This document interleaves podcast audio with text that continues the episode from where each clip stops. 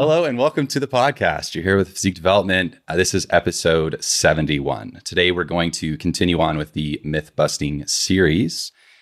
Today's episode is about a question that gets asked quite a bit um, throughout my question boxes. I'm sure your guys's as well, and really just across the internet. And that is is high protein intake unhealthy? So I first want to start with a disclaimer. So I think that's very important. We are not medical doctors or registered dietitians. This is not medical advice, and we are speaking to what has been shown in the research among healthy, resistance trained adults. If you are someone who has metabolic disorder or kidney dysfunction, please consult a qualified medical professional. Okay, that's out of the way. All right, so first and foremost, I, I think the first thing we do here is define what protein is, right? What is protein? And then we'll sort of open up the floor and talk a little bit about our own experiences with protein intake, especially early on in our journeys here. Okay, so at four calories per gram, dietary protein is essential to life and means the maintenance of our health, especially when considering its importance in building muscle and maintaining muscle, the growth and repair of tissues and cells, and structural roles within connective tissue, bones, organs, and things like that. And unlike carbohydrates and fats, protein does not have stored reserves to use when availability is low, other than the muscle itself, which we don't necessarily want to take away from, right? And this is why consuming adequate amounts of protein daily is important to reduce the chance of skeletal muscle breakdown. All right, so with that out of the way, I wanted to open up the floor here and talk a little bit about protein. I know Alex has a story past as far as his cuisine. Yes. Um, Pre Subi cookbook days. Um, and very interesting. So get your notepads out, take notes, and learn what not to consume um, if you have taste buds. So Alex, do you remember your protein intake when first starting lifting? um, it was excessively high. So I, I do want to preface this with you guys that I was maybe 150 pounds maybe. And I was following, wet. yes, dripping wet for sure, 150 pounds. Um, I was following Jay Cutler's diet. Um, it was actually out of muscular development. And this is, I had this, uh, I ripped out the page. I remember this plain as day um, and had taped the page of his diet onto uh, my bedroom wall. And the protein consumption for this, if I'm remembering correctly, was 300 grams. So and I would take my meals to class, and we had, I think, six or seven periods of, of class at that time. And I would try to eat all those meals that Jay Cutler was also eating when he was just relaxing at home and training.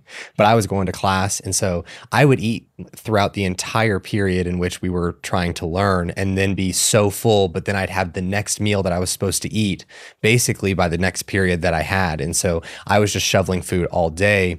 Um, I will tell you that I did not grow to be as big as Jay Cutler in that first year of trying to do that, where I was very diligent with getting my protein in, um, almost to a fault, to where I was almost like chronic, like daily sick, basically, making myself sick with the quantity of protein that I was getting in. One of those meals that I remember very abundantly that makes me sick looking at now is that I would have uh, spicy tuna packets I'd have two of those, which I think came out to like 35 or 40 grams of protein by itself, an entire container of cottage cheese, and then I'd put relish in it. And it came out to be like 75 grams of protein every time. And I would eat that before bed alongside those who cannot handle dairy. When I tell this story, they're like, oh my gosh, your stomach had to have hated you. And I'm sure that it did, but I was just unaware of my digestive stress in general.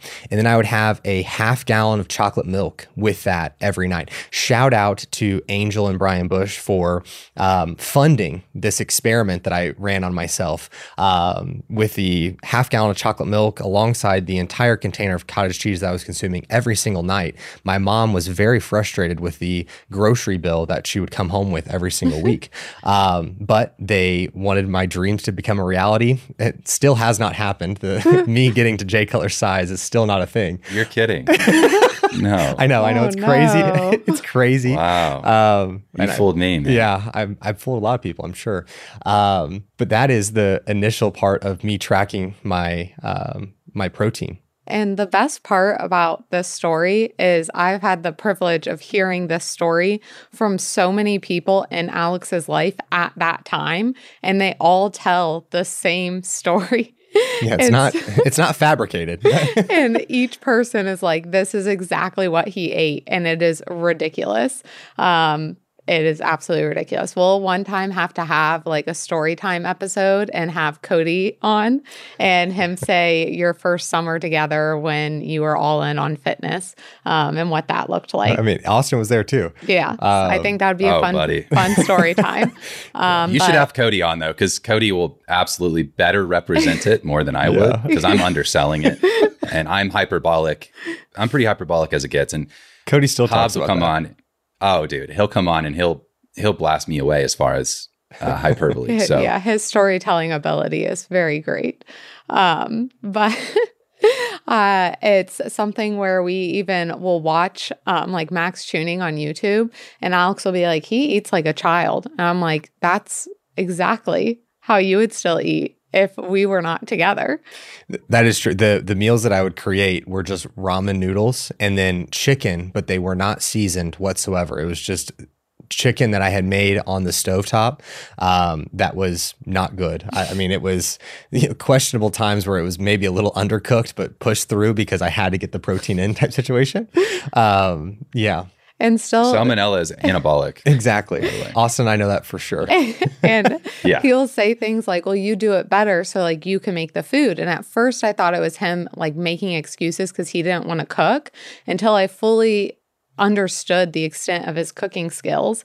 And now, even if I make a meal that he doesn't love, he sometimes won't even say something about it because he's like, beggars can't be choosers. I know what I would make would be a lot worse. and now you know it would be tuna packets, cottage cheese, and some relish right before bedtime. Super and a half gallon of chocolate milk. um, myself, I do not have as crazy as a story. Um, I will say that I probably had pretty decent uh, protein intake as soon as I got into lifting more regularly. Now, I was doing that with a lot of like IFYM foods, lots of protein shakes and protein powder dishes. but uh, probably growing up, it was around 70 ish grams uh, on a daily basis growing up. Yeah, mine. I um, I couldn't tell you. My mom used to force feed me for sure because sh I. So the claims of me on some sort of performance enhancing drugs throughout middle school and high school, the jokes were pl- uh, aplenty, um, and people would like legitimately ask my mom, "What's he? What are you guys doing? You know, uh, what's he eating?" She's like, "He just eats normal food. I just make him eat a lot." uh, which was true because it's like she would she would just get the word from the coaches that said, "Hey, this kid needs to eat," and so uh, I ate. And when I was full, it was like, "Hey, here's dessert. Eat that." Um, so it wasn't necessarily like the cleanest, the healthiest, whatever you want to label it, um, but it wasn't unhealthy either. But I I did not actually start to track or honestly pay attention um, to the amount of food or caloric intake I was sort of taking in until, which would, would have been 2013. Um, and that was really when I started for the first time to train for a, a bodybuilding type of physique type of training to actually start to gain muscle, right? Uh, leading into that, it was just how can I get stronger, faster, more powerful, right? And um, so leading into that, I, I remember my first protein intake was around uh, my first macros I ever remember tracking was 200 protein, 200 carb, 50 fat. This was my first prep. Okay. Um, so it's, that's around 2000 calories. And so this is my first prep. I'd never tracked macros before. I'd never, ever really paid attention to my food before. And this was the show that I prepped for six weeks. So I, I ate those macros um, for six weeks and was shredded at the end, and I was stoked. Um, and I came out on top. It was it was a happy day. Um, still don't understand any of what happened, but um, here we are. So it got me into sort of what we do today, which is which I'm grateful for. But yeah, my first protein intake honestly was not high, um, and because you have to also like, I was, you know, my freshman year of high school, I was 185 pounds or something. So I didn't start tracking macros until sophomore year of college, so second year of college, and so by that time, I I mean I was still probably I was probably a, a you know, relatively lean 190, 195, 200 pounds. I, I, remember getting up to 205 back in that day, but that was kind of like, I remember looking at that and being like, I do not want to look like this right now.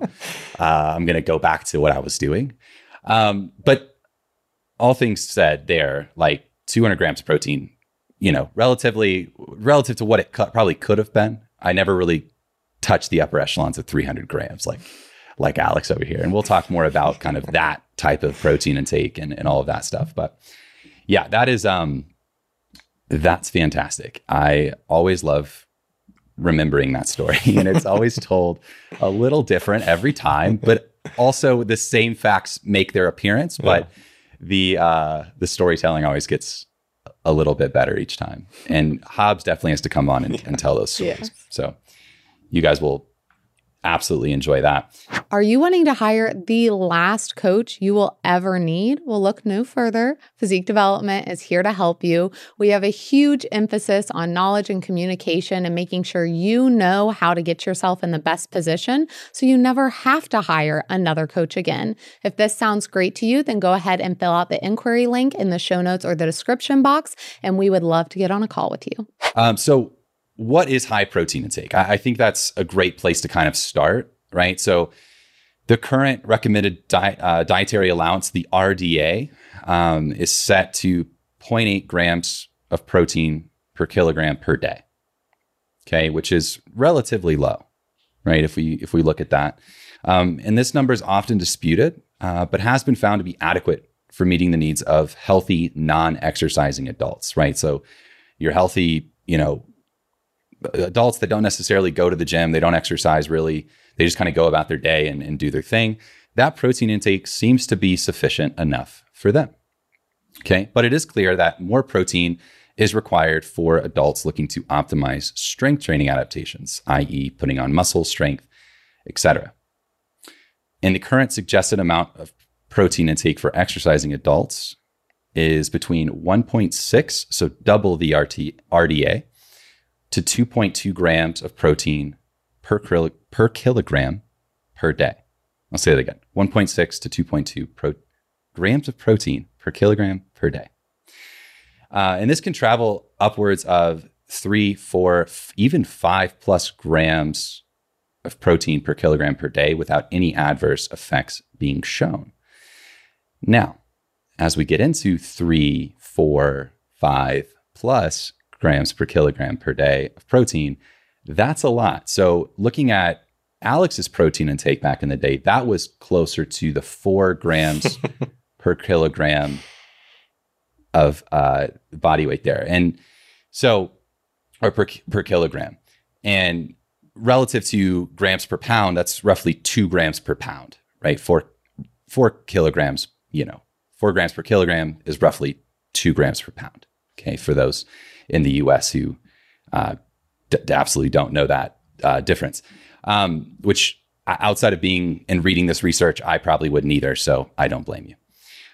Um, so high protein intake for the normal person, I guess, for the non exercising healthy adult would be anything that's over the RDA, right? 0.8 grams uh, per kilogram per day. And if you ask the ISSN, the International Society of Sports Nutrition, which are speaking more to healthy exercising adults, its high protein is somewhere above two grams of protein per kilogram per day, right? So more than double the RDA is considered a high, quote unquote, intake uh, of protein per day uh, from the ISSN. And in a popular 2014 study by Antonio and colleagues, they took 30 participants that consumed upwards of 4.4 grams of protein per kilogram per day, which was closer to Alex's range here, which was 300 grams plus. I think it was like 308 grams per day or something. Um, and they, in that study, they didn't, this study in particular, the, the researchers didn't actually take blood panels to determine any sort of negative side effects. Um, but some participants complained, and this is a relatable note and callback to Alex's story. Participants complained of GI distress and feeling a chronic rise in body temperature, which in high school, as you're going through puberty, sounds awful. Because um, I can remember I was hot enough as a teenager going through high school. Like the classrooms in that old high school were like some were absolutely frigid and others were a sauna. And I lucked out to get all of the sauna classes apparently. Um, so I was a very just all around, just like I'm always like super hot. And it's just like, dude, I'm so uncomfortable. Um, and I can't imagine sitting in there and just scarfing down food the whole time. The whole time and raising your body temperature. And I, I do remember there was a couple other people in particular that used to also bring food to class. And I remember staring at them, even like being someone who was like into sports and into weightlifting or whatever. I, I was so out of the loop and like didn't even consider it, didn't think about it. And there were multiple people that would do it. Alex, Alex being one of them.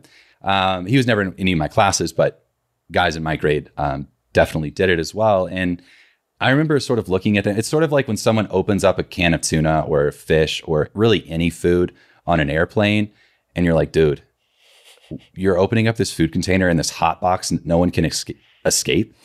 What are you doing? Like, so every I would just like they would open up this food, and everyone would just like slowly turn and look at them like, what are you doing? Why are you doing that?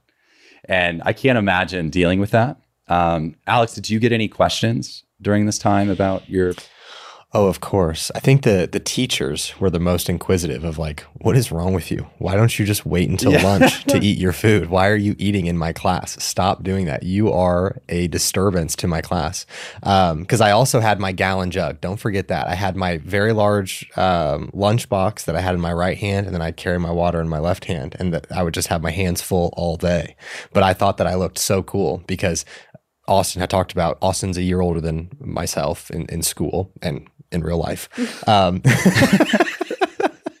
in um, general, but yeah, the the guys that I thought were also cool, which I thought Austin was cool as well, but he wasn't doing what we were doing. Um, there was, not that cool. Yeah, there Never. was cool guys yeah. in the grade above me who were also doing that. I think the person that yeah. sticks out in my mind is Austin Warren, who is also a very jacked human being. Um, may still be to this day. I, am not sure. I haven't he, seen. He def- I, last time I saw him, he was pretty still young. He was, he was preparing for preparing for Navy SEAL training. Okay, so, so uh, and yeah, he was the inspiration more so on that front because uh, he was doing that. Um, but yeah, a lot of questions and and um, definitely didn't help. I will say for the guys who are like putting on muscle is going to help me with the girls. I think the girls were probably more. Um, ignoring me at that point or annoyed with me probably more annoyed with me that i was getting the food out so i wouldn't say that that was like getting me the ladies by any stretch of the imagination Sue, could you speak to this lady um, hypothesis? you got me. this is true. But I wasn't carrying around a gallon jug and a lunchbox every day when I met Sue. So this is true. Take that for what it's worth. Take that for what it's worth. Exactly. Um, to add to this body of research, another study was conducted uh, in 2018. So that previous study was in 2014. This study was done in 2018, again by Jose, Jose Antonio and colleagues, uh, where five participants, much fewer, but uh, I think this study speaks to uh, what we're talking about today even more.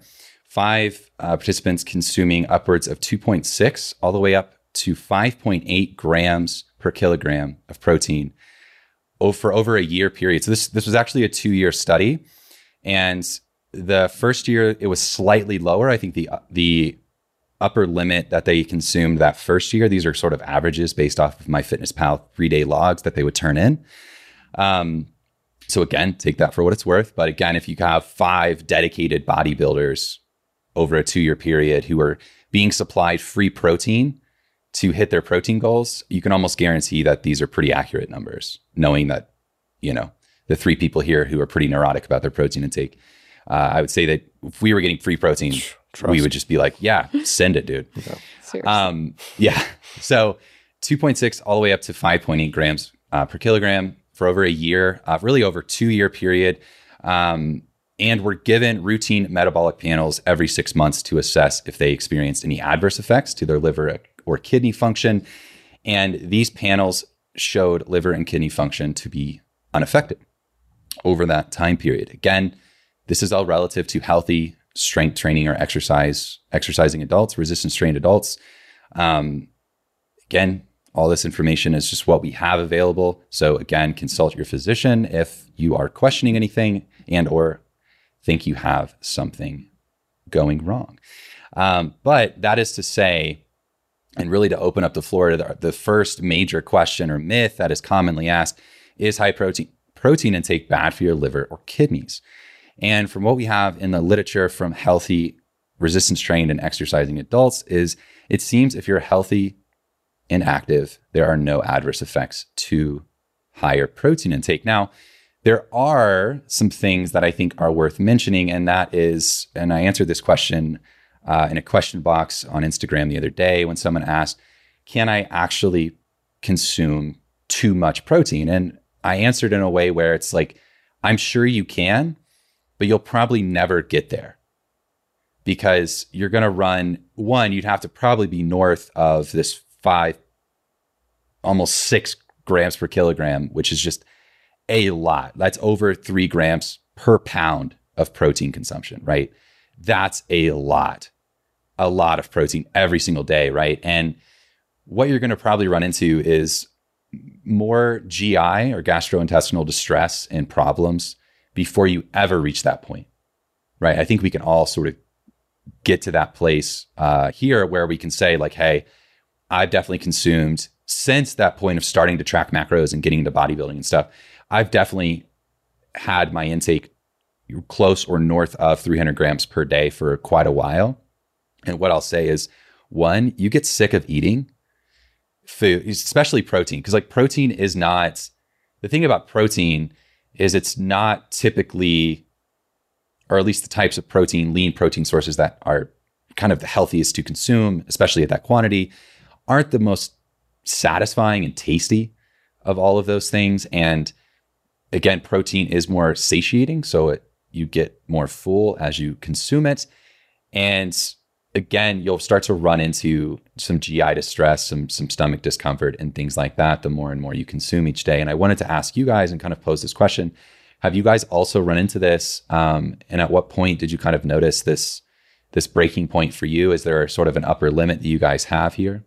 Yeah, um, for myself, it's normally around 50 grams of protein that if I eat that in one sitting, I just don't feel my best. And like Austin alluded to, it is also going to depend on the quality or sourcing of that protein because there have been times where maybe I have 30 or 40 grams of one source of protein and that just does not sit well with me versus having it with a more whole food source that is going to sit better. But if I push past 50 at all, then that is going to not feel my best. And especially if it's all from one source. So, for example, my breakfast is a little bit higher protein, but I'm getting protein from some protein powder, um, from bacon, from eggs, from yogurt. So, I'm getting it from multiple sources. And I find that that's a lot easier on my stomach as well.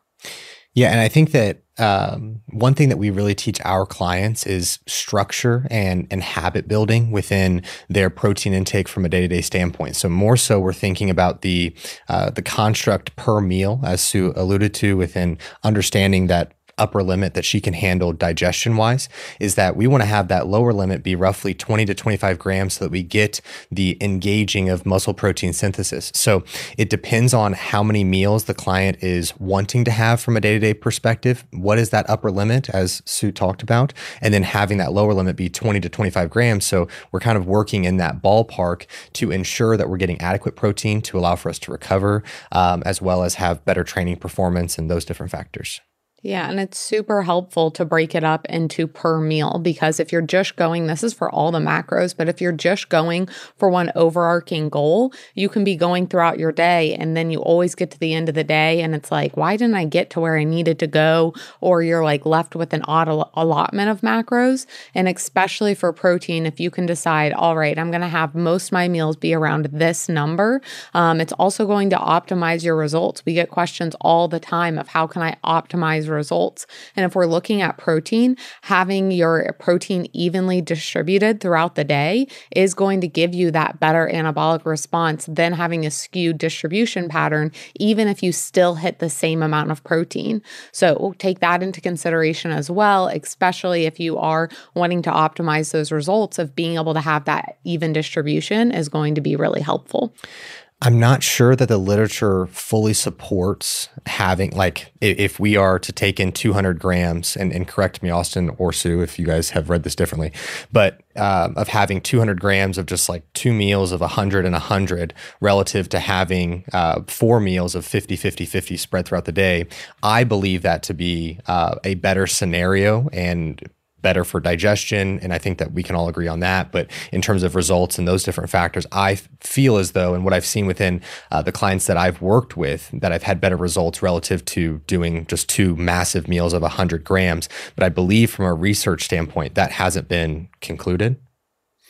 Not that I came across. Um, so if you guys are interested listening, uh, Dr. Ben House, a huge shout out to Dr. Ben House and his website, Deconstruct Nutrition. Uh, it's a great website where, uh, one, he's just a great writer uh, and he breaks down things in a these complex topics in a in a more digestible way. He does a great job at that. Um, so, you guys, if you guys are interested in diving really, really into um, someone who is, I would label, has a healthy obsession with understanding the totality of of everything when it comes to really nutrition especially nutrition, but training even as well. Um, he's a great resource. So I think it's like eight dollars a month. It's worth it, and it's it's always a great read. But I remember reading um, one of his more recent articles that he wrote on that site, and he was kind of going over distribution and to what he concluded from all of the studies, uh, systematic reviews, meta analyses, all the things that have been taken on protein, um, pretty much everything we have on protein. It seems that the most optimized way to do it is as you guys are saying and as we do practice with clients which is uh, between this t- 25 you know as a lower bumper because we need that leucine threshold right? So high quality lean protein sources right? We need that. Within there there's an amino acid uh, called leucine which we seem to need a threshold of to sort of turn on this machinery. Within the cell that kind of tells the cell like hey thumbs up we're good. We can kind of turn this stuff on there's other things that play too, like total calorie, uh, total calories that you're consuming, and, and a lot of other things that are sort of going on too. That sort of not only initiate that sequence to happen, but also to fuel it and to maintain it. Because there also seems, and we'll probably go into this. I know we're going to have a nutrition series. We'll probably have a more in-depth protein episode. Um, so we'll we'll go into more to we'll go in more here within that episode, but um, I, I think it's important to note that, especially as Alex mentioned, that's probably the best to get, have that 25 to 40 grams per meal. And that kind of tells you how many meals based off of your protein allotment you're setting per day, how many meals you sort of need to have. And so there's sort of this period of time too, where as soon as you intake this protein and your cell kind of gets that signal that says, hey, thumbs up, we're good. Um, there seems to be this what's called a refractory period, um, where your cell goes, "Hey, we're good. We're not going to listen to any other signals for three to five hours. We're going to do our thing. We're going to turn our sound off and just not listen for a while. Put on our noise canceling headphones on. We're doing our thing, uh, and then as soon as that sort of you know inverted U kind of comes back down, the spike of muscle protein synthesis, all of that. As soon as that starts to come back down over that sort of three to five hour period, you can sort of do it again, right? And during that time, your cell's working on laying down new proteins, either to repair damage that has happened or to lay down new proteins to say, hey, I understand what you're putting me through here. I'm going to lay down new protein so we can handle this better and better and better as we move forward, which is how you start to grow muscular protein, how you start to grow muscle. Um, within the cell. So that is something there. And, and to answer the 200 grams, he touched on that um, and said essentially there's nothing that states that we can't do it. And there's plenty of people too. I, we've all seen these people too that do this, you know, one meal a day approach or two meals a day approach or whatever, where they're consuming 100 grams to 200 grams per meal, depending on, you know, if it's two meals a day or one meal a day. Um, and we still see those people put on muscle tissue. We still see those people, you know, who are lean and jacked and whatever, right? We don't know the whole equation there. We don't know what else is going on um, all the time. But what I will say is that there doesn't seem to be anything that tells us we can't do it. Um, but there seems to be, which is a lot of what we work off of here, there seems to be more speaking toward the approach that we take with clients, which is those more tolerable doses that do initiate muscle protein synthesis appropriately and adequately. And we do that, you know, three, four, five times per day, which allow the body to, on average, put either put down protein to repair the cell or put down new proteins to repair the cell rather than go through protein degradation, right? Where protein's actually breaking down because our body's constantly going through this ebb and flow of protein building, protein breakdown, protein building, right? And our nutrition and protein intake helps skew that a little bit more where we have more of a ratio towards protein building and less of a ratio towards protein breakdown, right? Which allows us to have that positive ratio of protein uh, balance within our body in general. So, and I thought of one thing as far as a study. Um, there is a study that talks about, I mean, just the protein feedings as a whole, and it is more beneficial for keeping muscle mass on if you have four feedings versus having two or three feedings per day. Um, and like having four or five is going to be more beneficial, especially when you're in a dieting phase.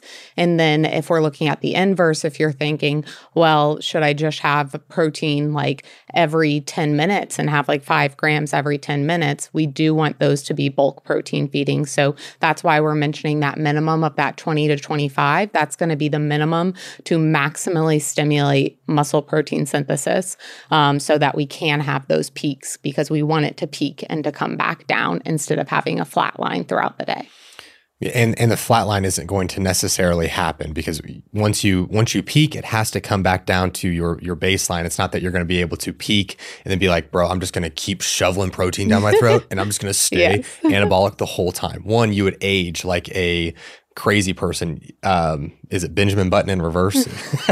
Yeah yeah um, so you would age like crazy. Such an interesting one. movie, dude. Very interesting. Um, so you wouldn't want to do that, nor could you do that. But uh, that's just something to to note. Yeah, and your body seems to have its own protective mechanisms around that, and it seems to again, our bodies are way smarter than we'll ever be. Um, so we can do all that we can to start to understand what the body is doing and how it optimizes itself, and how we can optimize it with nutritional interventions or training interventions or whatever. Um, but at the end of the day, the body does what the body does, and we're just here to try and optimize it.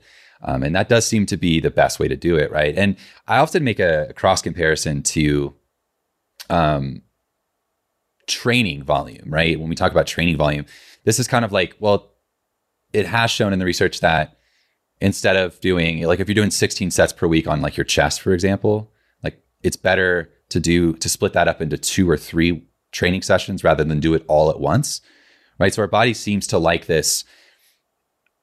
I need enough of a stimulus to reach a threshold to turn this machinery on, and then the machinery is going to work, and then it's going to stop working temporarily, and then we need to sort of turn it back on again.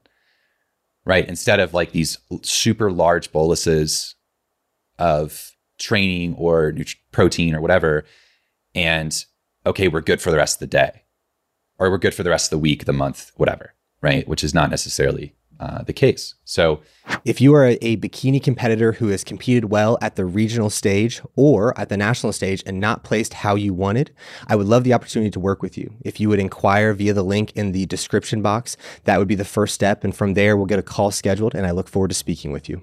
I wanted to ask a follow up quickly to that relative to um, clients here. So, you know, what are some things you guys notice with clients if protein intake is too low or too high? Yeah, I'll speak to it being too low. So, when we look at protein, I know we've talked a lot about protein when it comes to either maintaining muscle or growing muscle, but it is also going to be so, so helpful when it comes to your immune system. It's also going to be helpful for giving you energy, um, for keeping you satiated, and being able to have that muscle, uh, muscle side of it as well. And so, what I see with clients that aren't getting enough protein in is they might have energy crashes throughout the day.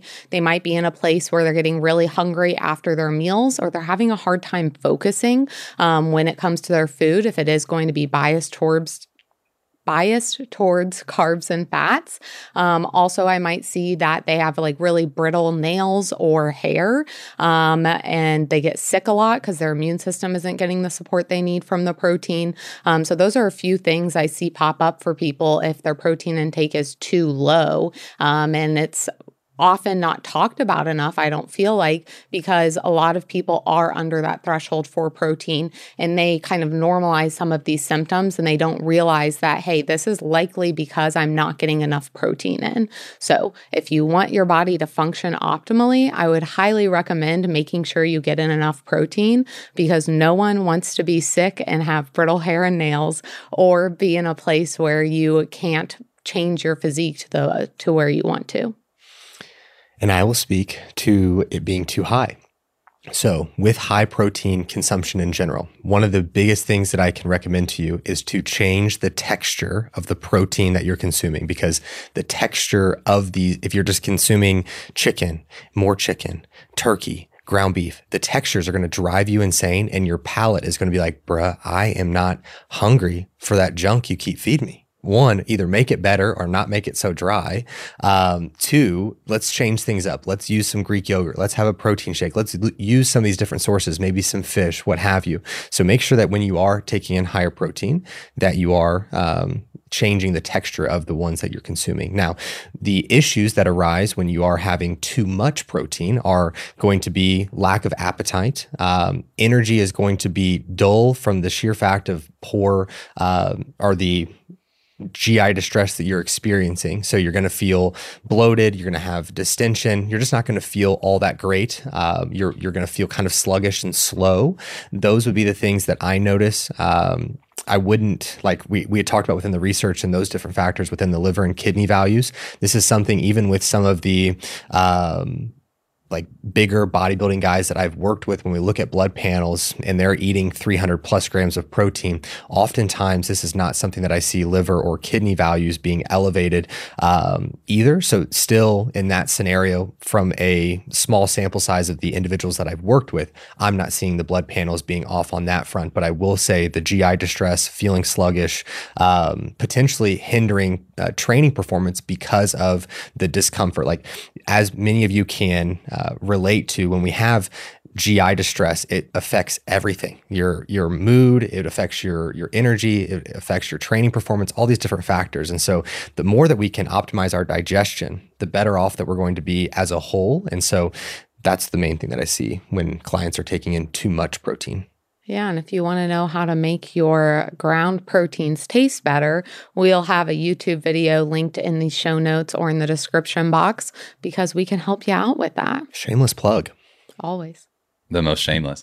Um, to that point as well, uh, to Alex's point there of, of, going too high, you know, there's also uh, a situation where you're going to run into where, especially if you're in a category where you sort of would label yourself a hard gainer or someone that can't put on consistent weight or muscle tissue or whatever uh, over longer periods of time, super high protein intake also can negatively impact your ability to intake other macronutrients, which are important for that process to occur, like carbohydrates and fats, right? So we need carbohydrates and fats not only for energy production and, and hormonal health and everything else, and to drive these other processes down the line that help that protein help initiate. But also we need that from a, a caloric perspective when putting on size and weight especially over the long term right? So if you're constantly sort of putting yourself into a, a bad situation with super super high protein intake where you're like i'm just not hungry enough to consume everything else.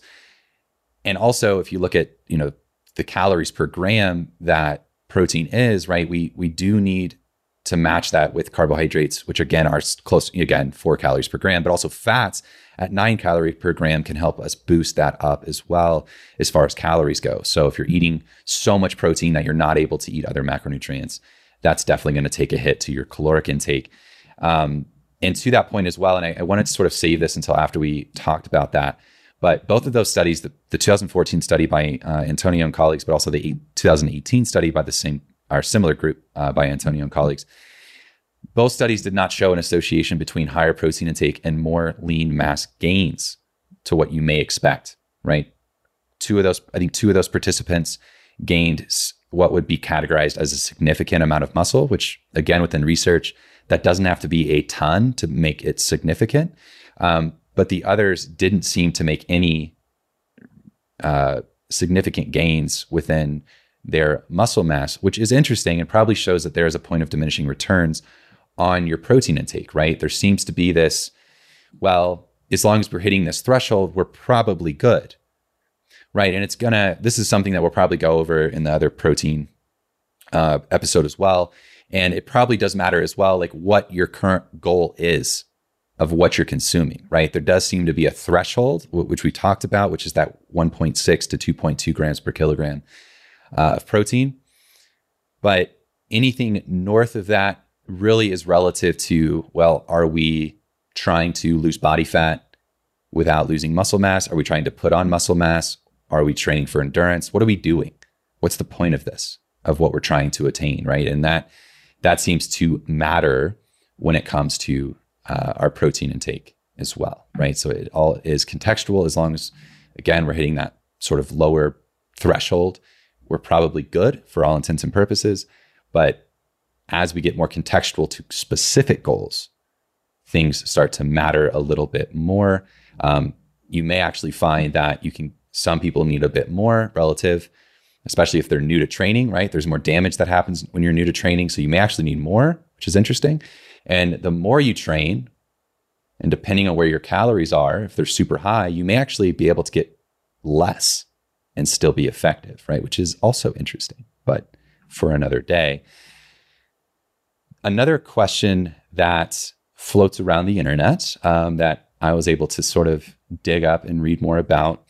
Um, and I've definitely seen it, um, but definitely less so than the liver and kidney things, but has to do with bone health. So is high protein intake detrimental to bone health, right? And we're not going to go too into the weeds on this, but I did want to cover it for those that have, may have heard this and wanted to sort of get the take on, um, you know, what is within the research when it comes to because like with anything there's two you know there's multiple camps and tribes of communities and people who either are like dude this is fine or dude this is the end all be all. You're going to have osteoporosis in 5 years if you keep eating protein.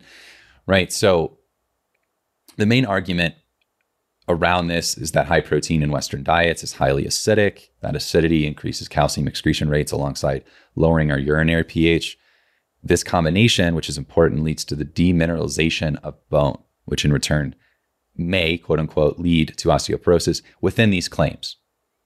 Right. But there was a 2018 study, again, by Antonio and colleagues. Antonio is just prolific in today's episode. He's all about the protein. He's a, yeah, he's he's up there in terms of protein research. He's up there with like your Stu Phillips as far as the totality of research that he's published around protein. Um, as far as like numbers game, I'm not, I don't know who has, you know, done more. Doesn't matter. But Antonio's up there with Stu Phillips in that. Um, in the protein game, he does a lot of protein research. Anyways, that 2018 study found nearly identical markers of bone health in both groups, uh, despite an 87% increase in protein intake between groups, which is 2.5 times greater than the RDA. Right? There was a there was a controlled protein, like a lower protein intake group and a, a, higher protein intake group where their protein was set 87% higher and which is 2.5 times greater than the RDA. Um, and there was no difference, sizable difference, especially within markers of bone health. Right. And this fares alongside other systemic reviews and meta analyses that high protein intakes, especially when paired with activity and resistance training, are safe and effective for preserving bone health. And we will put these studies within the show notes. So you guys can go explore them, read them, um, and all of that. But that's that as far as protein goes. Is protein bad for liver and kidneys? Doesn't seem to be, Uh, as far as we know, with healthy exercise and resistance training adults. Same goes for diminishing your bone health with high protein intake. Doesn't seem to be the case.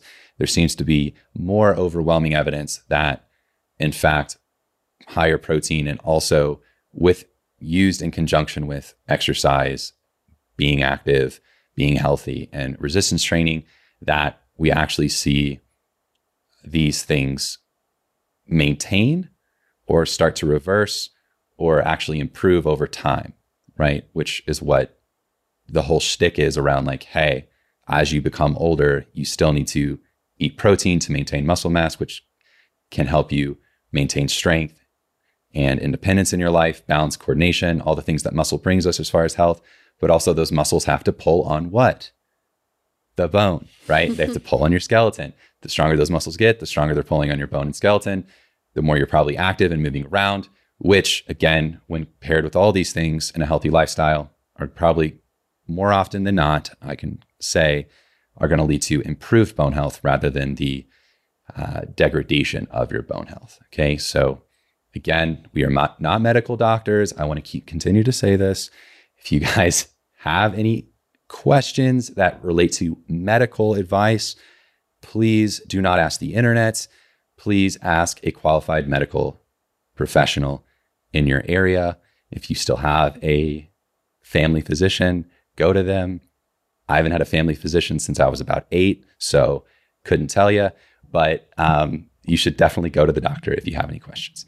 Do you guys have any? Um, I'm going to add some closing statements uh, here, but I, I didn't know if you guys had any closing statements or things just to add to the protein intake conversation, or maybe just mention things that we'd want to talk about in the next one, potentially just as a sort of preliminary conversation just eat your protein. It's going to help your immune system. It's going to help your nails and your hair be healthy. It's going to help your recovery, which is also going to help your muscle building and muscle maintenance, which protein helps with as well. So it's also going to help with your satiation. It's going to be great for you. So get your protein in find a good way to make the protein. That's the the other thing because I can tell you, I mean, getting the protein in is important, but enjoying your food is also important. So, if you can find a wife that does a really great job of making your food, that's that is my recommended source. Um, I, I know that that's not possible for everyone, but that is the path that I personally took, and I can say that the progress within my physique, as well as the recovery of my muscles from training, is exponentially better. Yes. so he's going to be the number one salesperson for the sous chef cookbook because yeah. uh, he lives and dies by it. I do. I do. Well, there you go, guys. If you guys have any Craigslist posts asking for partners or your Tinder profile, you can update that and just ask for anyone that can cook protein, um, and you'll be set for life.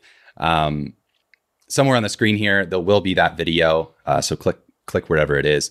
There will be that video of Sue uh, talking about better ways to cook, especially ground beef, uh, to make it more enjoyable and to actually last longer within your fridge if you are prepping food. So that's a great video. Um, and I wanted to add a last shout out again to Dr. Ben House and his website, Deconstruct Nutrition, uh, for aiding in today's information, and also to Mass uh, Research Review, which is another great resource for you guys. I just wanted to credit those guys because they made the research for this episode so much better and less laborious um, or laborious or labor intensive uh, on today's episode because that would have been a freaking nightmare without it. So thank you to those guys. Go check out them. Uh, those are great resources as well. But we'll see you guys in the next one. Hey guys, Austin here. Thank you again for listening into the episode. It means a lot. If you can, please head over to Apple Podcasts and leave the podcast a five star review. This does help us grow and be found by others. Also, just wanted to mention if you guys are interested in free education based around training and nutrition, be sure to check out physiquedevelopment.com backslash free education, where you'll find free downloads, videos, articles, etc. No strings attached. Again, thank you. Chat soon.